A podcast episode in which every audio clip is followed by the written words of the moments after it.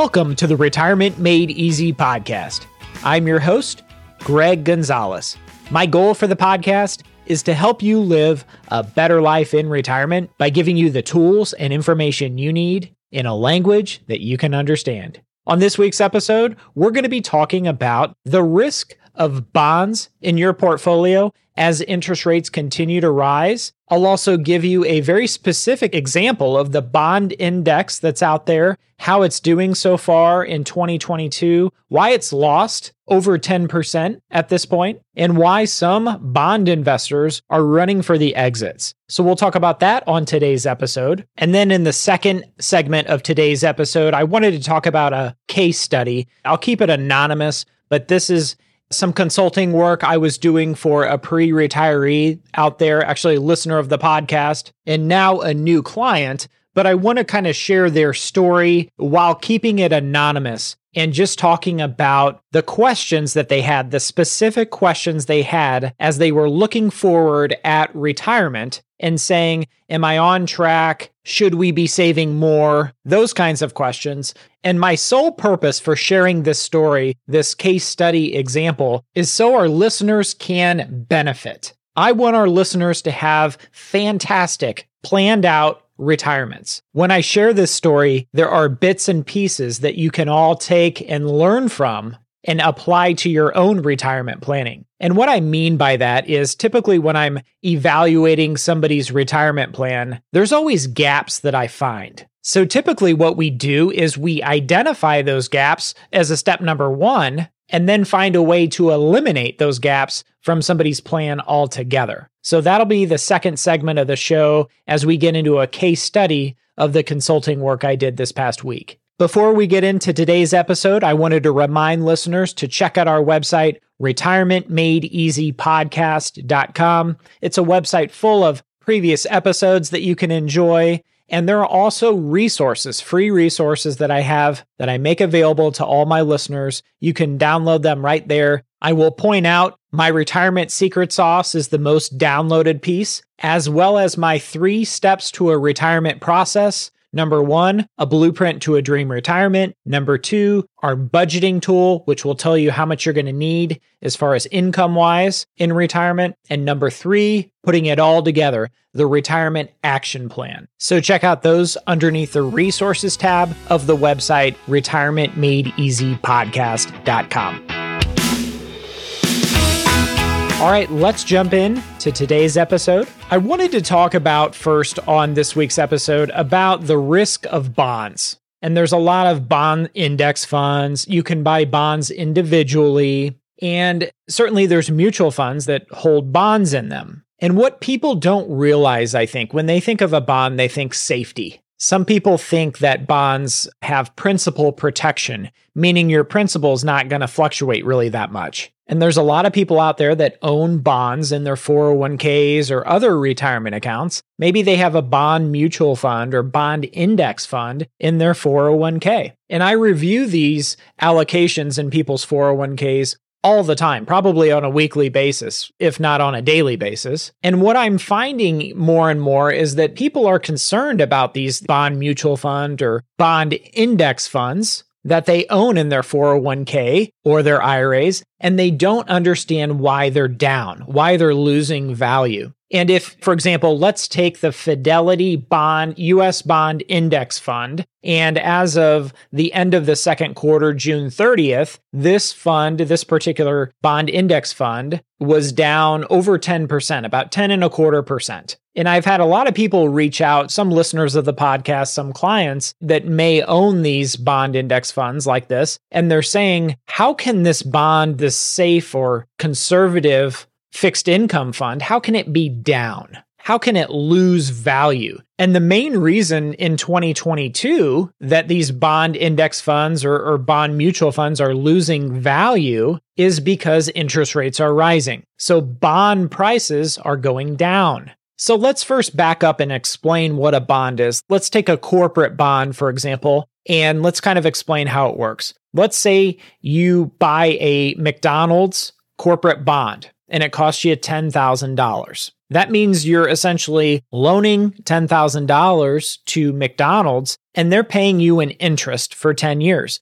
Let's say the interest rate is 2%. So that means they're paying you $200 in interest every year. And at the end of the 10th year, when your bond matures, they give you back your $10,000. That's the idea behind a bond. Why you own it is you're getting an interest or a coupon payment, is what they call it. So a bond index is just going to be a collection of all these different bonds that are out there. So, how do they lose money? Well, let's take, for example, my McDonald's bond that I mentioned. Let's say my wife buys a $10,000 McDonald's corporate bond and it pays a 2% interest.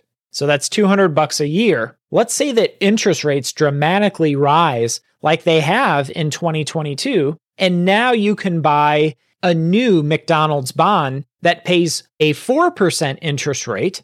And my wife owns her old McDonald's bond that only pays a 2% interest rate. And she comes to me and says, Greg, don't buy a new McDonald's bond that pays 4%. I want to get rid of mine that is only paying a 2% interest rate.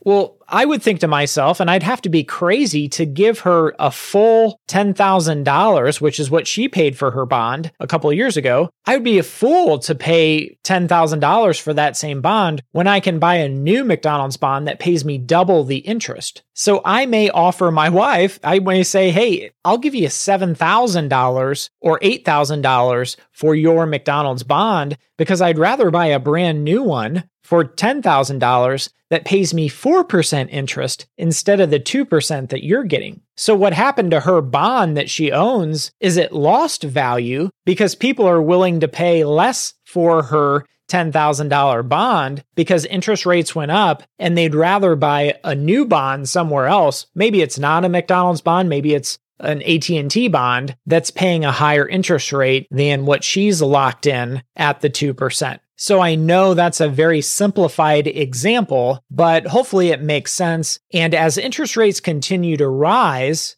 bond prices go down. So if you own bond mutual funds, bond index funds, guess what? As interest rates go up, that's bad news for these bond index funds, bond mutual funds, because the prices are going to go down. So bonds can be very, very risky in a rising interest rate environment. And why is the Fed raising interest rates like they are? Because they're trying to get inflation under control. Any economist out there will tell you if you want inflation to go down, you have to increase interest rates. And that's exactly what the Fed is doing and very aggressively. So, for all bond investors out there, bond mutual fund or index fund investors out there, you want to be very cautious and you might want to evaluate your investment portfolio to see what kind of risk you have in your portfolio. As interest rates continue to rise and rise and rise, that's bad news for bond prices. The good news is is there's bond alternatives out there that are paying a lot higher interest rates through CDs and fixed annuities and as interest rates continue to rise and rise, those are going to become more attractive and they might be an appropriate addition to your portfolio. For example, if I can find something that's guaranteed to pay me four and a half or five percent, that's a whole different conversation that we want to be having. And that might move us to replace our bond index funds and mutual funds with some of these other alternatives. So I hope that discussion on bond mutual funds, bond index funds kind of helps explain why the Fidelity US bond index fund is down over 10% at the end of the second quarter of 2022. All right, let's jump ahead. In the next segment of the show, I wanted to talk about this consulting business that I've been doing for a new client that was very serious about retirement planning. In fact, wanted to retire within the next year. And it was a couple, it was a husband and wife. In fact, the husband thought, okay, we're going to be good, we're going to be on track. The wife thought, okay, we've had a big market pullback in 2022. This is a midterm election year. This has been a very volatile year.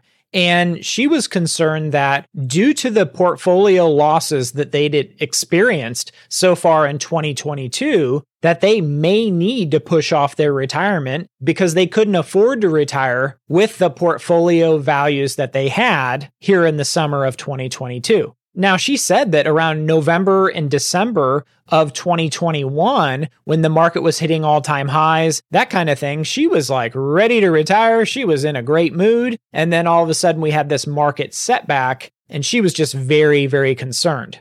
Her other big concern was if they retired this year, she wouldn't yet be 59 and a half. And she was concerned about the 10% early withdrawal penalty that she might face if she took distributions from her retirement accounts like her 401k and IRAs. The other thing is they had no idea how much health insurance would cost. In fact, they hadn't really put a whole lot of thought into it. And when I asked them how much ballpark they think it might cost every month for good health insurance, they said, well, probably maybe $400 a month each. That's what they estimated. The other thing that they were really concerned about is they couldn't conceptualize okay, how are we going to get income out of our 401ks to live on every month and really pay our bills? They knew their 401ks were invested in a combination of company stock and mutual funds, but they just couldn't conceptualize. They didn't know how you start taking income out of this 401k once you retire. And the last thing was is that they were terrible at budgeting. Neither one of them could finish a monthly budget.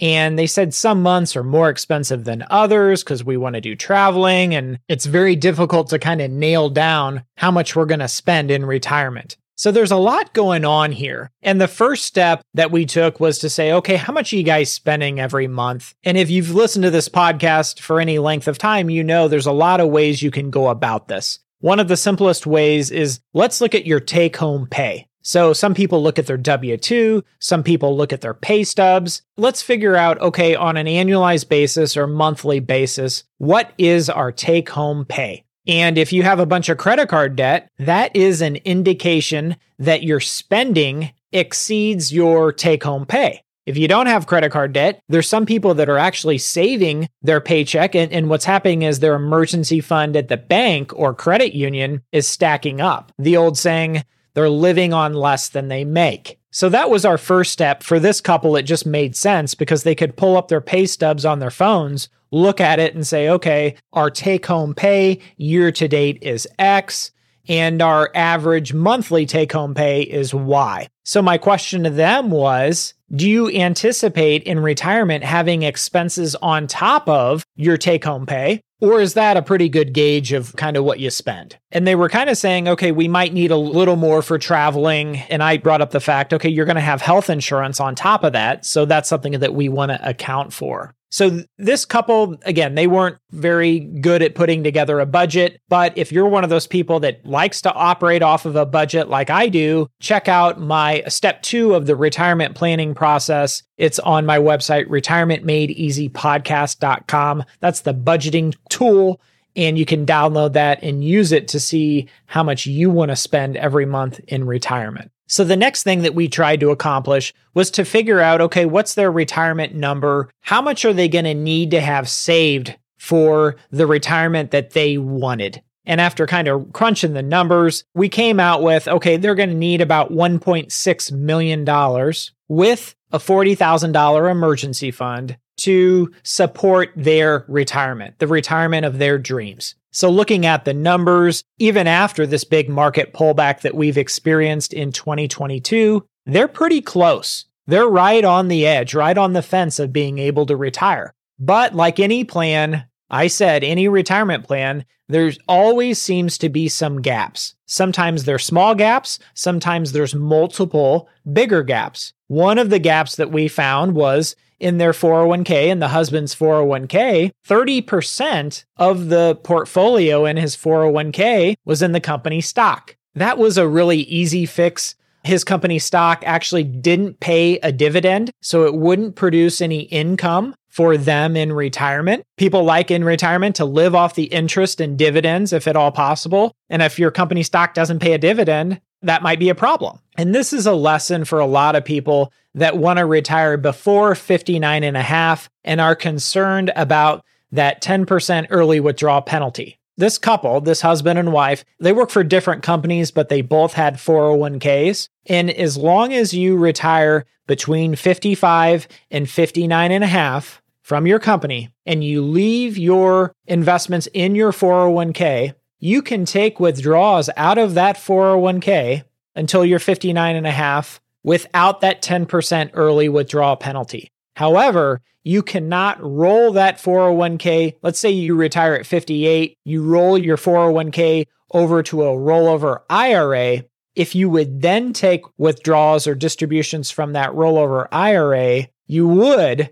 pay a 10% early withdrawal penalty because you're not yet 59 and a half. So for this couple, they were at least 55 years old, both of them. So they would be able to leave the money in the 401ks and take distributions from those 401ks without that 10% penalty. So that was a worry that they didn't need to be worried about. And it was just because they were not familiar with the 401k rules. There's a lot of listeners out there that might be able to benefit from that tip. So keep that in mind. Now, they both did have Roth 401ks, and I talked about that. At some point, you're going to want to roll that Roth 401k to a Roth IRA. Because if you leave the money in a Roth 401k, when you turn 72, you would have required minimum distributions from that Roth 401k but you would not have required minimum distributions from your Roth IRA, meaning you would never have to touch it. The next thing that we wanted to get a handle on was the cost of health insurance. In my experience, health insurance is the number one reason people push off retirement until 65 when they're eligible for Medicare. For other people, if they retire before 65, they've got a couple different options for health insurance. This couple, for example, thought, you know, the cost of health insurance may be $400 each per month. Well, it turned out their Cobra was around $800 a month for the husband and pretty close to that for the wife as well. They were on their own company's health insurance. And again, that Cobra is only good for 18 months. So you're going to need something after that, and that's something you got to plan for. Maybe it's private health insurance, maybe it's the healthcare exchange through Obamacare. So we kind of got a game plan together for okay, what's your health insurance going to look like? What's our plan for health insurance to get you to 65 if you do retire in the next 12 months? And I remember them in our conversations admitting, saying, Gosh, we were way off base with thinking health insurance was only going to be $400 a month, but we've never retired before. But fortunately, I have helped dozens and dozens and dozens of people retire, so I know what to look out for. And this was one of the gaps in their plan was, of course, health insurance. The other thing that we figured out was what rate of return they need, absolutely need from their investments for the next 30 years for their retirement to be a success. And what we found was they needed a 4.5% rate of return. They were still okay at 4%, but anything less than that, it wasn't going to cut it. And they told me that bit of information was the best information that I provided them of anything else. So that was pretty cool. They needed a 4.5% rate of return. And the last big concern that this couple had was they had no idea and they couldn't wrap their heads around how you get income out of the investments in your 401k. And they had some IRAs and Roth IRAs as well. So what did we do? We pieced together the bucket strategy Check out those episodes for the bucket strategy on my podcast if you haven't already. Three simple buckets that we break somebody's portfolio up into. Bucket number one is your emergency fund. For this couple, that was $40,000. Bucket number two was our income bucket. That solved for the income that we needed for this couple until their social security kicked in down the road. At that point, when Social Security changed, bucket number two is also going to pivot. It's also going to change because the income that we need from bucket number two is not as much because then we've got income coming in from, you got it, Social Security. Bucket number three was kind of what we call the long term growth bucket or inflation bucket because guess what? The number one risk of retirees is healthcare expenses, inflation, the cost of living going up every single year. I have talked about the rising cost of living and how it impacts retirees, probably on countless episodes, but I will say it again the rising cost of living or inflation is one of the biggest risks that you'll face in retirement. And that's what bucket number three is for. We're trying to exceed, we're trying to get growth that will consistently exceed the rising cost of living. That's the job, if you will, of bucket number three. Whereas bucket number two is income. So the sole purpose of bucket number two is producing income through dividends, interest, that kind of thing. Dave Ramsey uses a simple story of if you have a goose that lays the golden eggs, well, you live on the golden eggs. You don't want to kill the goose. That's your principal. The goose is your principal. You want to live off of the golden eggs. That's the idea behind bucket number two. So I want you, the listener, to think about the gaps that exist in your retirement plan. Believe me, they're there. They are in every retirement plan I've ever reviewed. And I'm not trying to give people a hard time at all. I point these gaps out because I want someone to be successful. I want all these listeners to have a successful retirement. That's why I created the Retirement Made Easy podcast, so you can have a better future in retirement. If you have questions that I can help with, go to my website, retirementmadeeasypodcast.com. Also, for those listeners that are interested in a 30 minute free retirement coaching call, at the bottom of the website where it says Ask Greg a question, just type in your name, phone number, and say, Hey, I'm interested in that 30 minute retirement coaching call. How do I get on your calendar? So, right there, at the bottom of the website. Ask Greg a question. I hope this episode has been helpful. Again, love getting listener questions. Keep sending those in. We'll see you next week. And remember, always dream big. The opinions voiced in this material are for general information only and are not intended to provide specific advice or recommendations for any individual. To determine which investments may be appropriate for you, please consult your attorney, tax advisor, or financial advisor prior to investing. This is a hypothetical example and is not representative of any specific investment. Your results may vary. All performance referenced is historical and is no guarantee of future results. All indices mentioned are unmanaged and may not be invested into directly. The SmartVestor program is a directory of investment professionals. Neither Dave Ramsey nor SmartVestor are affiliates of St. Louis Retirement Advisors or LPL Financial. There is no guarantee that a diversified portfolio will enhance overall returns or outperform a non diversified portfolio. Diversification does not protect against market risk. All investing involves risk, including loss of principal. No strategy assures success or protects against loss. Securities and advisory services offered through LPL Financial, a registered investment advisor, member FINRA, SIPC.